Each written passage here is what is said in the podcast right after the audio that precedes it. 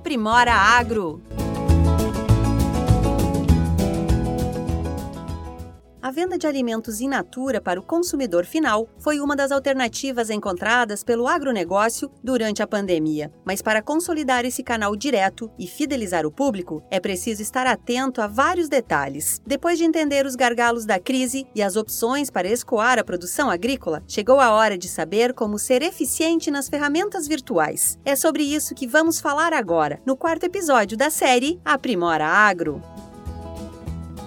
Vender alimentos pela internet deixou de ser uma opção e virou uma necessidade para o agronegócio. A falta de intermediários tem vantagens e desvantagens. Se o produto agora pode chegar mais rapidamente à mesa do consumidor, por outro lado, é responsabilidade apenas do empreendedor que ele chegue bem apresentado. O gestor estadual do agronegócio do Sebrae São Paulo, André Ricardo Silva, comenta a importância de caprichar no visual e na conservação dos alimentos até o momento da entrega. A embalagem é lógico que é um fator fundamental, né? Um, um, produto bonito, né? Se é um produto que, que precisa de uma embalagem, né? Porque ele, ele precisa de um armazenamento, é, isso lógico faz uma diferença enorme para um, quem olha, né? Ver o cuidado que quem está vendendo tem com o produto que está sendo oferecido. O outro fator realmente é, porque como é o que eu falei, a gente está vivendo num mundo onde tudo tem que ser muito rápido e as pessoas têm que ficar satisfeitas com aquilo que está sendo entregue naquele prazo específico específico que foi acordado.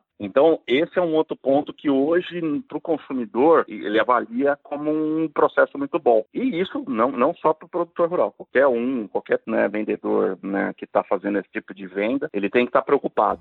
O cuidado com cada etapa da produção e da logística sempre foi importante, mas agora precisa ser ainda maior. Isso porque a avaliação é imediata e está nas mãos do consumidor final, que expõe nas redes sociais e nos próprios aplicativos a satisfação ou não com o que está comprando. É o que explica o gestor do Sebrae São Paulo, André Ricardo Silva. Quando você está num, numa rede como essa, né, uma rede grande, você pode, entre aspas, né, usando uma palavra, né, mas se queimar perante aos outros por um pequeno detalhe é, na hora da, da entrega do produto, da, da qualidade do produto porque vai passar por um processo de avaliação do, do, consumidor, porque todo aplicativo desse tipo pergunta, né, depois de uma venda. Então ele acaba é, se expondo muito mais fácil do que uma venda, é, mesmo que fosse numa venda numa cidade menor, porque o grande público numa cidade grande ele, não, ele avalia por ali, né? Ele não vai ficar conversando com o produtor é, ali no tete a tete, né? Ele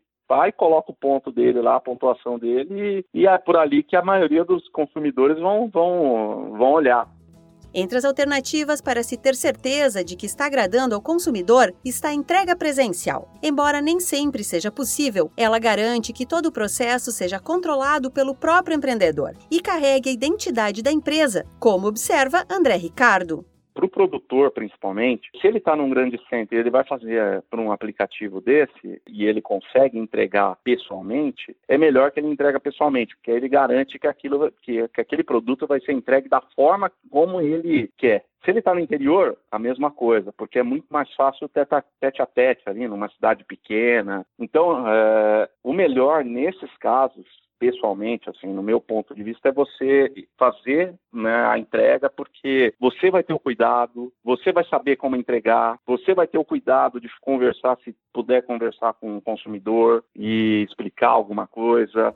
O Sebrae São Paulo reuniu estas e muitas outras dicas em um programa de capacitação para os empreendedores do agronegócio. No quinto e último episódio, a gente explica tudo. Fique ligado nas nossas redes sociais para não perder nenhum detalhe. Esta série tem produção, entrevistas e edição de Pedro Pereira e locução de Alexandra Zanella, da Padrinho Conteúdo.